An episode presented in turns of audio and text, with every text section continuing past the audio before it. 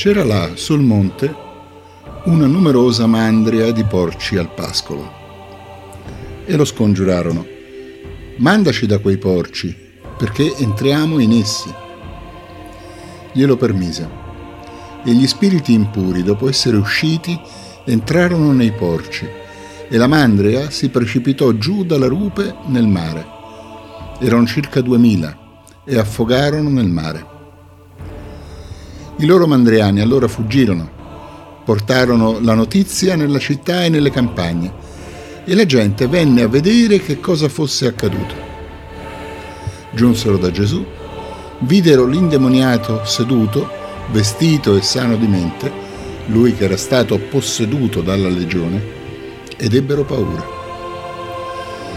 Quelli che avevano visto spiegarono loro che cosa era accaduto all'indemoniato e il fatto dei porci ed essi si misero a pregarlo di andarsene dal loro territorio. Mentre risaliva nella barca, colui che era stato indemoniato lo supplicava di poter restare con lui. Non glielo permise, ma gli disse, va nella tua casa, dai tuoi, annuncia loro ciò che il Signore ti ha fatto e la misericordia che ha avuto per te. Egli se ne andò e si mise a proclamare per la Decapoli quello che Gesù aveva fatto per lui e tutti erano meravigliati.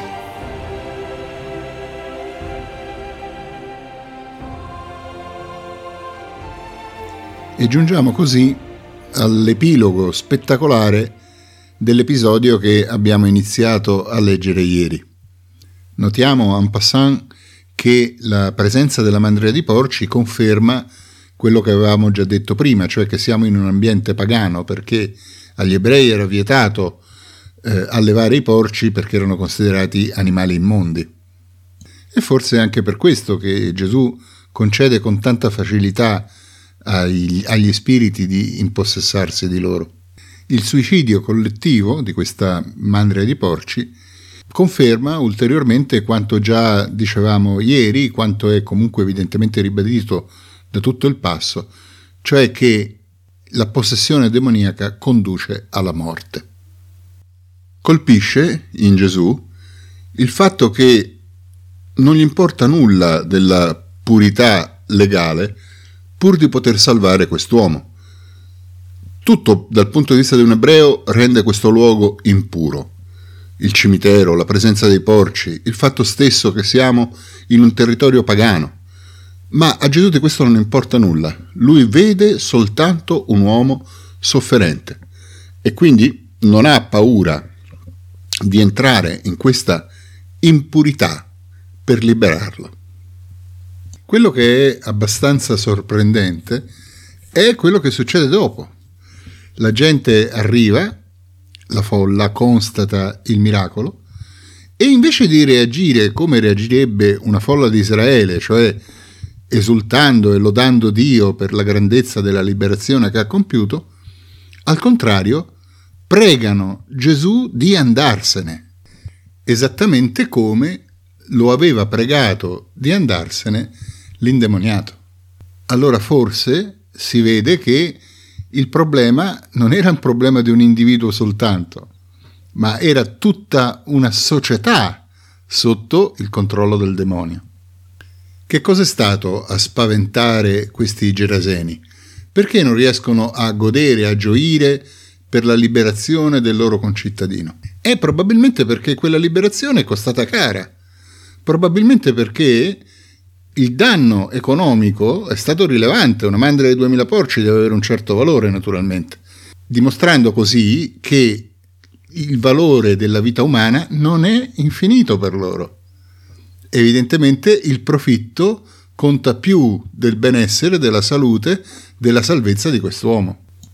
Il valore assoluto della vita, il dovere di salvare un uomo a qualsiasi costo, sono concetti che per i geraseni sono incomprensibili, ma sinceramente io mi domando quanto questi concetti siano attuali, o piuttosto se la nostra società non assomigli a questa dove evidentemente per poter salvare un uomo bisogna che la faccenda sia economicamente, non dico redditizia, ma almeno non troppo in perdita. Se Gesù si era rattristato per la durezza di cuore ideologica dei farisei, che gli faceva preferire la purità rituale alla salvezza dell'uomo, che cosa avrà pensato della durezza dei cuori dei giraseni che considerano più importante il valore di una mandria dei porci piuttosto che la vita di un uomo? E che cosa penserà di noi che abbiamo lasciato morire Indy Gregory soltanto un paio di mesi fa e prima di lei Charlie Gard e altri bambini morti perché non era economicamente vantaggioso mantenerli in vita. Veramente viene da pensare che questa società sia controllata e guidata dal demonio. E veniva da piangere nei dibattiti pubblici, nelle discussioni, a dover spiegare l'ovvio, cioè che la vita vale a prescindere, che la vita vale più di ogni altra cosa. Veramente di fronte a questa durezza di cuore si rimane sconcertati. Di fronte a questa durezza di cuore Gesù semplicemente si ritira. Lo pregano di andarsene e lui se ne va.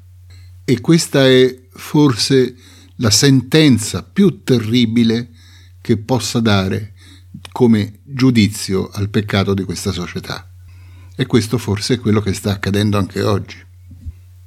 Immediatamente risale sulla barca e se ne va. Non ha trascorso nemmeno 24 ore sull'altra riva. E così anche la prima missione tra i pagani di Gesù, quella che l'aveva spinto a recarsi sull'altra riva, ricordate, si conclude con un sostanziale fallimento. O no? È un fallimento questa prima missione di Gesù oppure no? E dipende da come valutiamo le cose. È un fallimento perché non si è raccolta la folla esultante che si vedeva in Israele, ma un uomo è stato salvato. E quell'uomo diventa annunciatore del Vangelo. Questo è molto interessante. Infatti lui chiede a Gesù di poterlo seguire e Gesù non glielo concede, non glielo concede perché era un pagano e avrebbe messo in grave difficoltà tutti gli altri discepoli che invece erano ebrei, perché li avrebbe costretti a continui rituali di purificazione. Ancora, I tempi non sono ancora maturi per una mescolanza di questo genere. Però, in un certo senso, quest'uomo diventa suo discepolo, perché lo manda ad annunciare il Vangelo nella Decapoli, cioè in quella terra pagana da cui lui veniva. E così accade che è suo discepolo senza esserlo. Appartiene a quella chiesa nascosta, a quella chiesa segreta che solo Dio conosce, che è fatta di tanti uomini e donne che pur non essendo formalmente membri della Chiesa, tuttavia nell'intimo del loro cuore seguono il Signore. Del resto Gesù lo dirà, ho altre pecore che non sono di questo gregge. E forse in, misterio- in questa misteriosa frase, questo misterioso gregge segreto, lui contava proprio quest'uomo di Gerasa. Fatto sta che noi, tutti noi, che non siamo ebrei per nascita, dobbiamo ringraziare questo sconosciuto ex indemoniato Geraseno, perché è anche grazie a lui, è anche grazie alla sua gratitudine, grazie alla sua conversione, grazie alla sua fede, grazie al suo apostolato entusiasta, che Gesù si decide e allarga la sua predicazione anche ai pagani, come effettivamente vedremo più avanti che farà nel, nel corso della sua predicazione, nel corso del Vangelo. Forse è un po' esagerato dire che senza di lui non ci sarebbe stata una chiesa dei pagani ma non credo che sia eccessivo dire che quest'uomo è il primo piccolissimo seme, il primo granellino di senape di quella chiesa dei pagani di cui anche noi siamo parte. Dunque la missione sull'altra riva è stata un fallimento catastrofico per chi giudica il risultato in termini di numeri, in termini di successo quantitativo, ma in realtà, per chi guarda la logica del seme, è stata una apertura estremamente promettente che porterà in futuro degli sviluppi straordinari che permetteranno al Vangelo di raggiungere tutto il mondo. Quindi altro che fallimento, è l'inizio di qualcosa di prodigioso.